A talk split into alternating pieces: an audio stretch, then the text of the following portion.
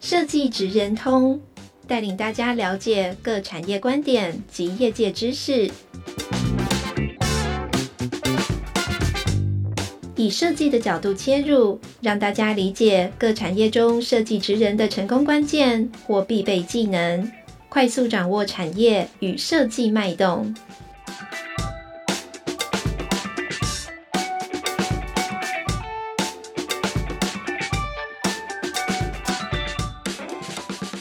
各位听众朋友大家好，欢迎来到我们设计职人通 Podcast 的频道，我是台湾设计研究院人文创新组的杨玉婷。我们今天呢很高兴邀请到我的老朋友汤舒妣，这是他的笔名，算笔名吧还是艺名？笔名，算笔名嘛，汤舒妣。然后刚刚他进来跟我就是蕊前面的时候，我才正式的他的本名叫什么，好陌生的一个名字然后呢因为我们已经今天啊就是算我很开心的一次，就是我今天录了3集，然后其实我这个系列我们把它称作就是平面设计跟插画的这个系列。然后那时候我要聊这个，我在准备这个系列的时候，我第一个想到的就是说我要找谁谁谁，然后其中有一个很重要的就是汤舒妣然后我们先请舒妣跟大家就是打个招呼。 Hello 玉婷姐好，我是汤舒妣我是一个插画工作者汤舒妣是一个插画工作者，我们那时候认识很早，在2003年的时候就2013年，天哪，我今天就整个都错乱，时间序列可能都搞错了。好，我们是2013年认识的，然后那时候也是准备一档展览，是插画展，对，然后那时候我们就是在网络上搜寻，然后找了很多不同的插画作家，然后去找大家来一起做展览，是那个时候认识舒妣的。然后呢，因为我那时候很吃惊，就是对于我来讲，就是汤舒妣就是你啦是一个很热情。我印象中那时候我是到内湖去找你，对，那时候我在内湖，我下了班，然后我跟 Becky 2个人就是去拜访你，就是跟你谈接下来要做的这个展览的那部分。我跟你讲，我内湖我真的不熟，然后那一天就是，而且内湖号称是晚上，就是傍晚下班的时候，整个交通大堵塞的那一个区域。然后那时候我就是跟何英碧2个人，就是晚上的时候跑去找你，然后我记得我们是约在一间咖啡店吧，对，一个餐厅。然后那时候我心里想说，我的天哪，这个女的真能聊啊！我本来想说，通常1个小时就可以把事情讲完，那天我们讲了大概2-3个小时有吧？有。对啊，讲真的太夸张。然后讲到外面整个都已经是黑掉的时候，然后我才离开嘛。我那时候真的对你印象很深的，我觉得你是一个超能聊天的一个插画家。对，然后你的东西给我的感觉就是这样秀秀气气的，很可爱，然后很温暖。然后因为这个 podcast 怎么就变得都是我在讲结果你都没讲，因为你刚刚说你没有办法自我介绍。好，那我们先跳回来正题哈，就是这个是我们刚刚就是我讲的，就是我们跟我们2个人认识的一个经历啦。好，那我们今天着重于在就是你后来出的几本绘本的这个书籍里面。那我们先来讲，因为我们今天还特别说我们的访纲，其实对一般人来讲其实是怕说在节目过程当中不讲到讲什么，但是我们的是要让我们聊的东西能够聚焦，所以我现在来跟你这边聊一下，就是因为我知道你的兴趣很多很广，我印象中你也对厨艺也有兴趣啦，然后植栽也很有兴趣，那时候你养了很多的多肉，我现在家里真的是植物园，对对对，你真的有很多很多很多东西，然后你真的很能聊，但是我们今天一定要聚焦，然后我们来讲一本就是你的书，你的那个插画的这个很重要的一个创作。好，因为你有跟很多也有跟品牌合作嘛，那如果我们有机会我们可以再来聊一下。那我们现在聊一下你的这本书叫《妈妈日记》。对，那你可不可以先讲一下你这本书创作的一个历程，就是你为什么会想要创作这本书？好，因为其实这是我自己的著作，就是不包含跟其他作家的合作，这是我自己的书，个人的话是第5本书。然后其实前面几本书都没有那么自我，都可能是一些比如说我观察大家放松的事情，或者说我访问人家煮菜，然后拍他们的厨房。第一次是写到关于我自己的事情，其实我一开始蛮排拒的，然后这个编辑其实是我第一本书的编辑。嗯，然后他觉得他看着我的人生的转变，就像我看着你人生的转变一样。真的，对，就是他看着我从英国读书回来的时候，然后看着我一路的婚姻的状况，然后到我当了妈妈，对，然后他就很鼓励我写这本书。可是那时候我一直很担心，我写这本书会不会太自我？别人并不想知道这些事情。然后我编辑就说：“你不要想这么多，你就把你当妈妈的整个心情写出来就好了。对，其他的事情你就不要那么担心了，就把它写下来。”然后我就觉得这个是人生很大的一件事情。然后我也希望，我还记得我们出这本书的日期就是我儿子的2岁的生日。所以我们在，我觉得你很厉害欸，要一边带小孩还要一边创作。因为再加上因为我在。怀孕的过程是非常担心跟害怕的。那一年是我觉得我人生最艰难的一年，然后我一直不知道有小孩会是怎么样。但生下来以后，我真的突然觉得没有我想象中的这么害怕。为母则强，就是觉得其实因为那个未知是让人最害怕。当生出来以后，发现其实就面对他就已经生出来了，对。然后可能因为再加上他很爱睡觉，然后。他也是没有造成你的困扰，对，就是常常会睡到我，就是要不要叫他起来？对，有一点害怕，就想说怎么还在睡这样，然后就觉得其实没有那么辛苦，我就想说那把这些过程写出来。是，我真的觉得真的是太厉害。我在看你那本，因为我前2天在准备今天的那个访问的时候，我在看你的那个书的那个自序，那个应该算自序序文的那部分，有一段我看了我真的很感动。你写的是，我念一下哈，他说。这个标题是写说，第一次发现自己变成熟，感受到了一种当妈妈的力量。然后你还写说你陪伴我多于我照顾你。他说很多人问我有小孩是什么样的感觉，那你会说你会发现原来你会这么爱一个人，而且是没有保留的爱一个人。所以你想要跟你儿子说，如果有了你的时候你还不太成熟，但是呢在慢慢的这个过程学习当中，不管不会预设你有什么困难，因为你会懂得怎么样面对跟解决这些问题。那你现在也会开始注意身体健康啦，这样才能够一直陪着儿子长大。然后也会试着放慢脚步，然后要有耐性，然后要坚强，同时也要柔软。我看这一句的这一段的时候，我那时候心里的感觉说，天哪，这是我认识的汤书皮嘛？我说这个好像是2个人欸，所以其实可以感受得到，就是在这个过程当中对你产生了非常大的一个转变。先来讲一下你儿子。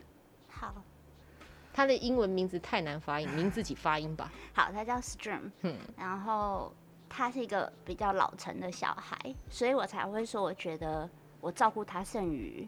就是他陪伴我比较多，他可以，我想去哪里他都会一起去，因为我觉得我的小时候，我的爸爸妈妈并不是那么喜欢出去玩的人，可是我是这样子的妈妈，我很喜欢带他出去玩。可是他有一天是，我就说啊，我们去台南旅行，我们这样一路从北玩到南，我还在开车的半路，他就说妈妈什么时候可以回家？他并没有是一个很喜欢出去玩的小孩，然后他是配合你，他是很配合我的人，对，然后就连比如说逛夜市，他也会说。你下去就好，好不好？你放故事在车上让我听，就是他没有那么爱逛街。对，就是他不是他是一个比较。等一下，我问一下，他这样跟你讲说妈，你自己下去逛，我在车上等你，你放故事给我听，你真的会这么做吗？我不会吗？被警察抓走。我的天哪！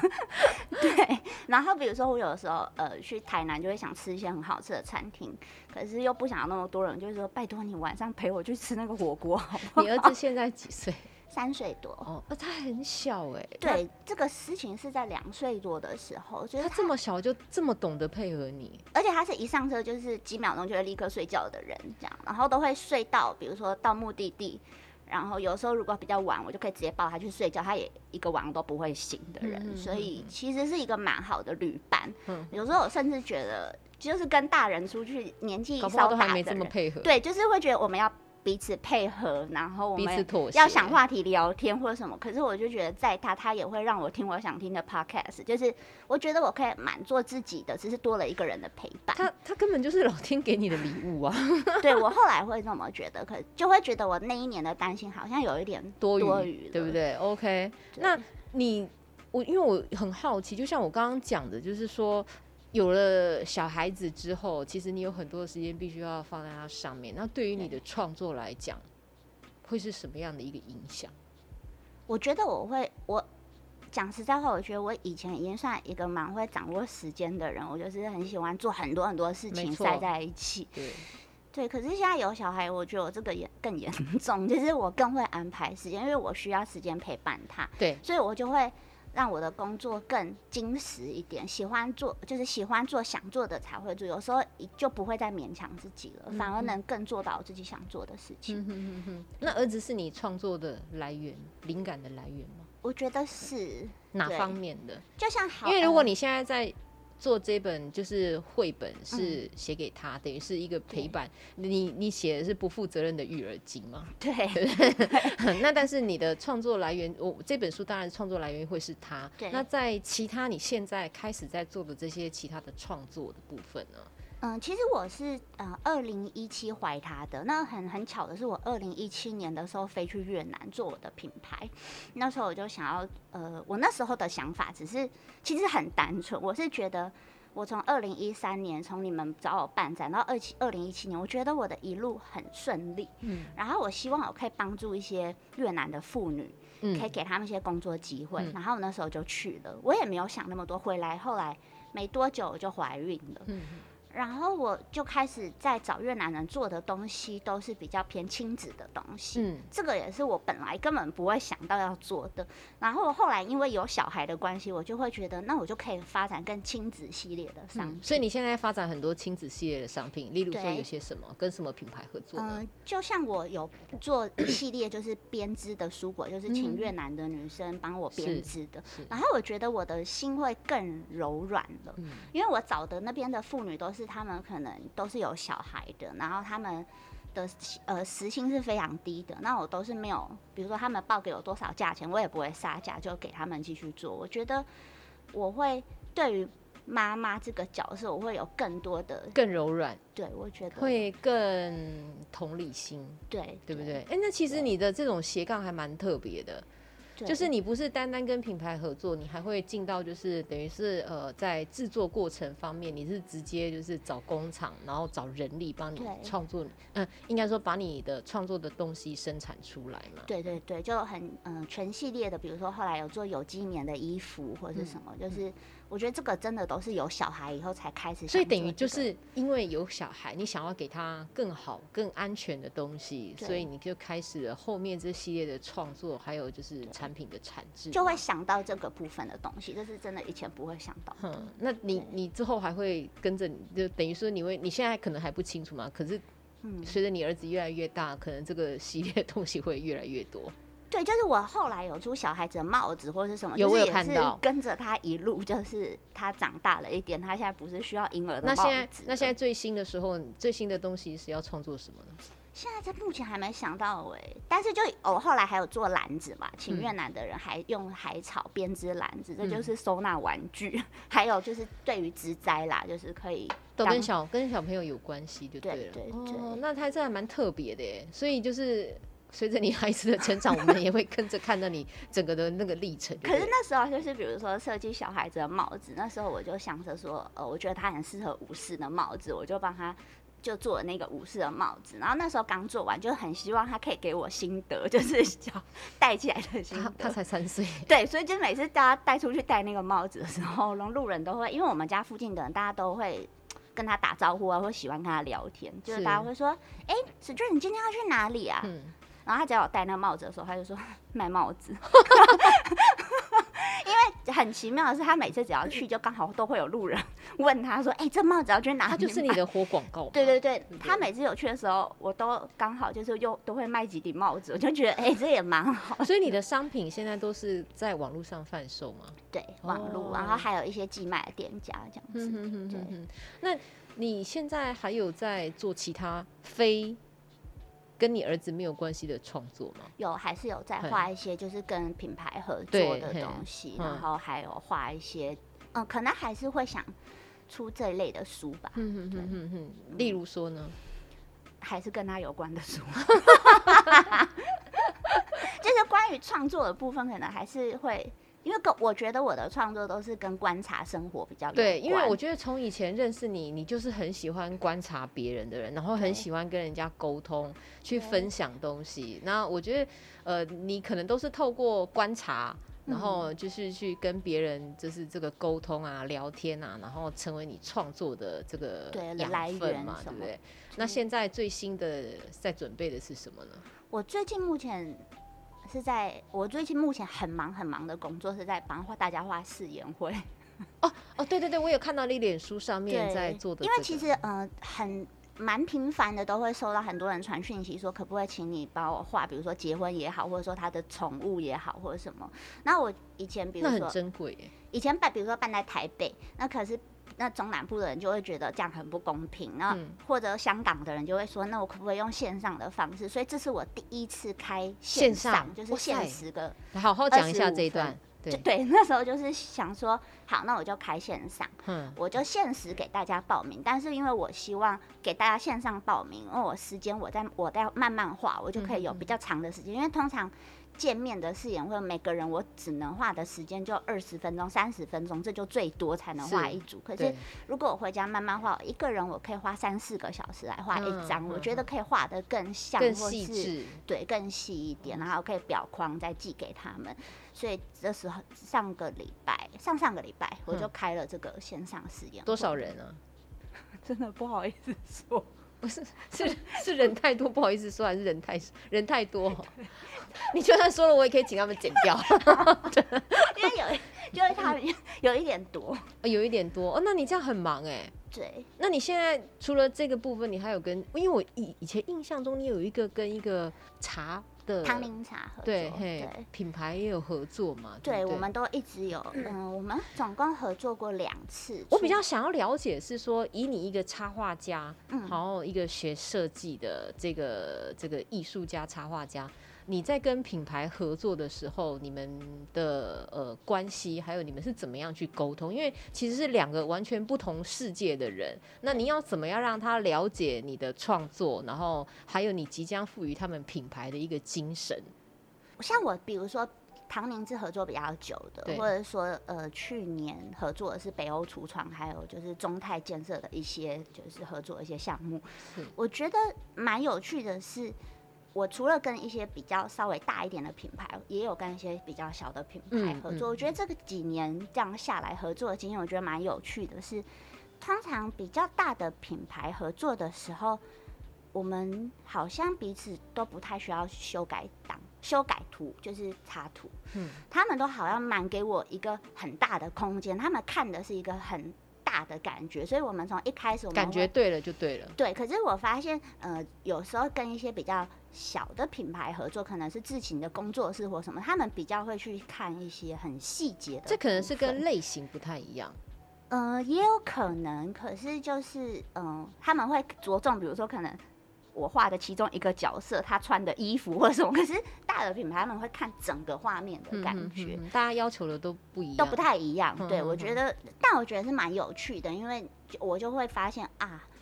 我即使我已经是一个很爱画细节的人了，我觉得对啊，真的对，所以我觉得在沟通这个部分让我在沟通上，就是跟客户沟通上学习到蛮多东西。其实各式各样的品牌你都几乎可以满足他们嘛，反正你要什么，你希望什么样的感觉，我就尽量的让你的那个感觉可以被呈现出来。对，因为我还是像我从第一本书到现在，我都还是坚持手绘嘛，我都是没有电绘的，对，所以就变成各位他是手绘。手绘，它不是电绘，所以我们沟通变很重要，因为我们如果沟通如果有问题的话，那边就是重画，不是像电脑一样可以复制哦，对，就是不能修改或是什么，所以就变成很对我来讲，我们品牌跟我们都会很。这个部分我们都很了解，我们就会沟通到前面一定要沟通非常清楚，因为一旦下笔开始了，就是到结束。那是不能重来的，对不对？就是重来就是重画，就是重画了啦。对，那这可能是双方都没有办法接受，是你整个要双方都有时间成本，然后特别是你这边还要花更多的人力，就是你的工作的时间。对我来讲，我觉得重画都还算事小，可是我常常觉得我画第二次的时候都没有第一次画的好。哦，我这个我可以理解，大部分我们看到的状况都是这样，就是设计师在第一次提案的时候都是他觉得最棒的那一个，真的，一旦经过其他的意见再去做调整的时候，可能都已经失去了他初衷。对，其实他画起来很像，可是你感觉就是第一稿的那个感觉是最对的。我一直都觉得这件事情是我自己多想，是直到上个月我跟几个插画家聊到这件事情，有我们大家都有共感。对对对 对，我们今天录了3集，每一个都这样讲。对对，其实很多设计师都是这样，因为不讳言的就是设计师或是像你们这样子的，就是艺术天性的人，讲究的是感情。对，就是情感上的丰沛。那通常感觉来的时候呢，感觉对的时候呢，就会就是如有神助，就会把这个作品就是把它就是做好了。那一旦就是开始加，我觉得这颜色好像不太对的时候，加了别人的感觉之后进去，可能就是走掉。可是我这样听起来，我的感觉是，我觉得你还蛮幸运的。嗯，我必须这么说，就是一个很幸运。对，因为你好像比较少遇到业主，就是对你的东西就是希望你可以再去调整或者什么，或者是有过，但真的很少，对不对？可能大家也知道说，你花了很多的时间在前面去做沟通，那也了解说你是用自己手绘的，这个没有办法，就是这么多的弹性还有时间可以再让你去做一次调整。对，其实我觉得这有一个归功于在就是你是一个很活泼的人，然后你也很会跟人家聊天。然后大家从这个过程当中，对方也会非常的了解你，然后就会有助于你就是创作的后面的这个过程。我会蛮喜欢，就是在跟客户沟通的时候，我会常常可能他都会觉得这只是一件不重要的小事情，可是你在聊的过程中，你可以大概抓得出来这个人会是喜欢什么样子的东西。那我就会找类似的资料给他看，那我们就很好的彼此沟通下去。对，就会在对的路上。你现在合作这么多的这个品牌里面啊，你觉得哪一个品牌是你整个就是合作起来是觉得最舒服、最开心的？其实很多都很，你可以说哪个类型就好了。不要说出那个品牌的那个。我觉得我很喜欢做一些生活类别的东西，小物之类的这种。比如说好唐林材，它也是一个生活会用到，所以我可以画的东西就是我可以极尽的很自由，对，或者说我可以画的就是很他们很喜欢的那种感，很英式的感觉或什么。那这个可能也是我喜欢的。那可能跟你留学的关系有一些影响，对。然后比如说画北欧橱窗的东西，我也觉得那些家具跟家饰品本来就是我很喜欢的，所以我画起来的时候就会觉得，好开心哦！就是一边研究北欧仲夏节，然后我就会查好多那些过去的资料。其实你的兴趣也真的很广泛。对，而且你对很多东西都很好奇，对不对？因为我印象中，我们那时候在做展览的时候啊，很多东西你都是自己亲手去处理，包括你整个的展览的布置的部分。你还记得那时候我们？我还记得第一次开会的时候，我就说啊，我还要去找木板。我还记得我那个周末，我就一个人开车到大溪的山上找木板。我记得后来还有瓷砖，对，我还从国外进口瓷砖什么的，就是对，我印象非常的深刻。对，因为那时候跟你讨论，然后你还很慌张的说，那次也不是慌张吧？那时候蛮慌，因为那是我人生办的第一个这样子的展览。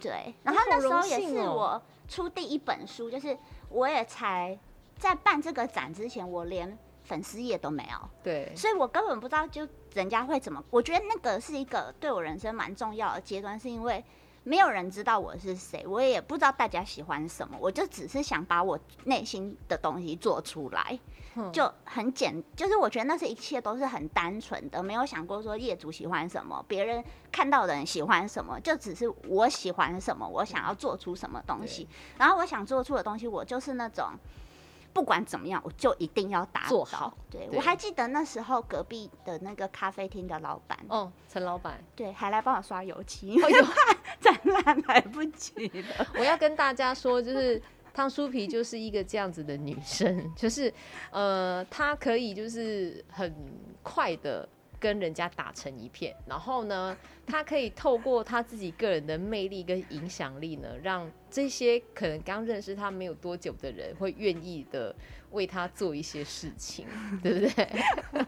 就那时候我因为到那个陈老板我们到现在都还是朋友嘛，就觉得那时候的我真的现在回想会觉得我也不可能像当时的那一种。哦，你说以前那个事情你现在已经做不出来了。我很怀念那个时候的我，我到现在我都还是一直会回想那一年，因为曾经在《妈妈日记》之前的那几本书里面，那是我最喜欢的一本书，有，因为那是一个我记得手做的那本书，对，最自我的书，对，那本书我有，对，我有印象很深刻。我还记得那本书的每一个页面是我去印刷厂，因为已经编辑不想帮我调整，我是在那说你可不可以加92%或是95%，就是一点一点每一页都是2%，对对，都是在那。调整，我觉得那个人生那时候的坚持，会因为比如说编辑说这个书的大小我差个0.5就气哭了，对，就是那个时候的，对啊。那现在为什么不会这样子？现在就是你会看，开始发现说会看开一些，看市场需求，看市场需求。那时候真的不顾市场需求，就是我觉得这样是最好看的。对对对，这设计师好像都会这样，就是做自己想做的事情。那现在的话就会看，如果市场有这样子的需求，我们就迎合这个市场，会稍微做调整，或者是有一个弹性的。是不是年纪大了？我觉得好像是，而且我觉得当妈妈以后也会很多事情不要这样为难别人，对，就是放得比较开。以前真的好多坚持哦，对，现在就比较不会那么坚持了，对，因为其实有时候这个部分其实我觉得跟人生也有关系啦，因为其实我们每天就是24小时嘛，你也不可能就是专注在这件事情上面放太多的时间啊，其实坦白讲，对不对？哈，那也蛮特别的啊。所以你现在最新的还会有在，因为我看这几年你好像创作还是蛮多，但是展览就比较少了。最近下半年会办一个展览，下半年我们现在已经5月了耶。对，好可怕，还在画室宴会。所以你下半年的展览会是在什么时候？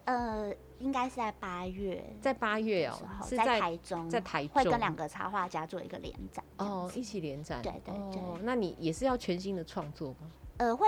他因为他都是希望是可以手绘的东西，那刚好我的作品都是手绘的嘛，对，几乎全部都是，几年下来每本书也都是手绘，对对对。但我还是可以希望为了这个展再创作一些画。OK， 所以你是会有一些过去的作品，对，然后再加上一些新的这个创作嘛，对对。那你现在手做的东西出的还有很多吗？嗯。我现在自己的商品都一定坚持都是手做的，就是我希望还是可以保留一些。你这样量都不大吧？对，就是在那个范围内尽量要求大，但是因为手做的东西就是数量就是不可能拉得很高，时间就如果要数量很大，时间就做得很长。那疫情对你这样有影响？非常大。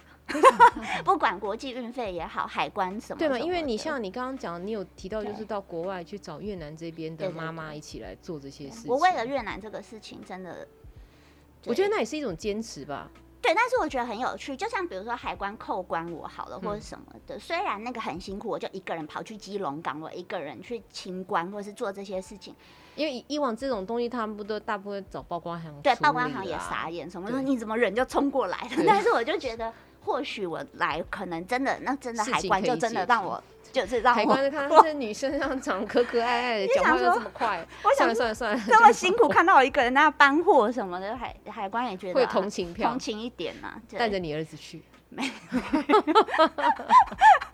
对，但是就是我觉得学到这些是人生新的学到都是你自己的，我觉得蛮好的，对，而且我为了跟这些越南人沟通，我就去做给越南人剪头发、做指甲。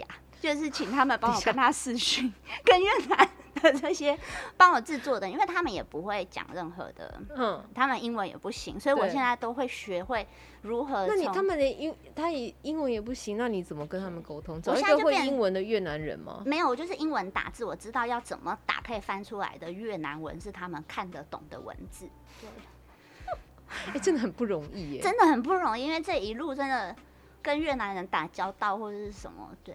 但是你这样的过程当中，反正就是对你来说，其实这是蛮大的一个影响。其实我必须讲实在话，就是大家都说你真的不怕麻烦哦，你真的不嫌麻烦，你不觉得很累或很辛苦吗？嗯，我觉得对我来说，这些累都是我们花时间或者是花心力，就是可以解决的。就是我们一定是可以学到解决的。对比起当妈妈这件事情，我觉得当妈妈比做这些事情难多了。对，哦，对。好，对，其实换句话讲也是可以这样说啦。但是其实我觉得当妈妈还是一个很伟大的工作啦，我必须要说实在话。对，那我就讲一些心里的话，我觉得说，就像我刚刚在开始录之前讲的，就是说，哎，其实。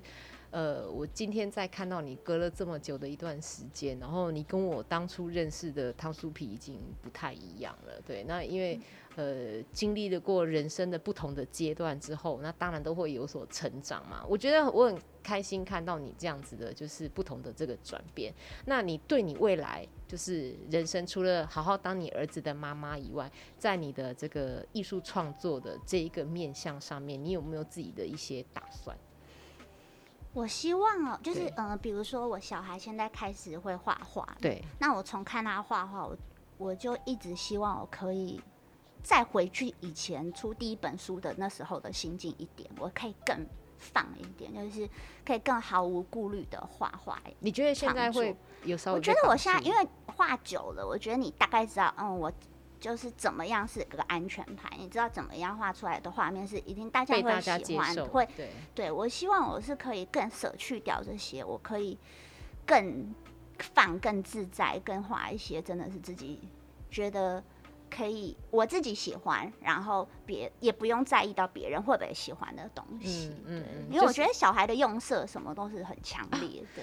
说到这个，你小孩会跟你一起创作吗？就是你会陪他画画吗？我不太会陪他，但是我会，比如我在这边画画，他在我旁边柜子上，他就会拿一个小椅子坐在旁边画他自己的。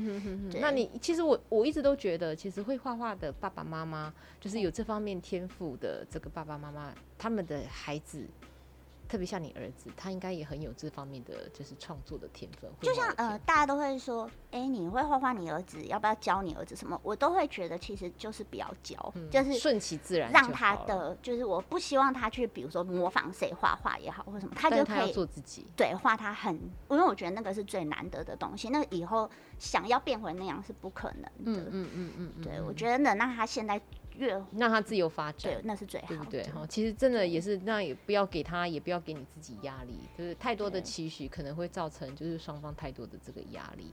那所以对你来讲，就是如同你刚刚自己说的，说你以前曾经有过一段很自由奔放创作的这个时间，然后在人生的这个过程当中，当了妈妈之后呢，稍微往内缩了，也可能是因为市场的关系，或者是不管是编辑啦，或者是策展展览单位给你的感觉，所以你稍微收了一点。那但是到了现在的这个阶段，你希望可以再让你自己的这个部分可以再打开来，就更无拘无束一点，对不对？好，所以其实我听起来，你人生也没有什么太明确的这个目标。对，就是把自己的品牌这部分做好。对，就是珍惜每一个。有合作机会的这个缘分，然后好好的把它做好。其实我觉得以你来讲的话，你给我的感觉很像是就是做口碑的，而且你的合作都是变得很长期的，对不对？我相信你的出版社也是一样嘛，从第一本到现在几乎都是同一个嘛， 对不对？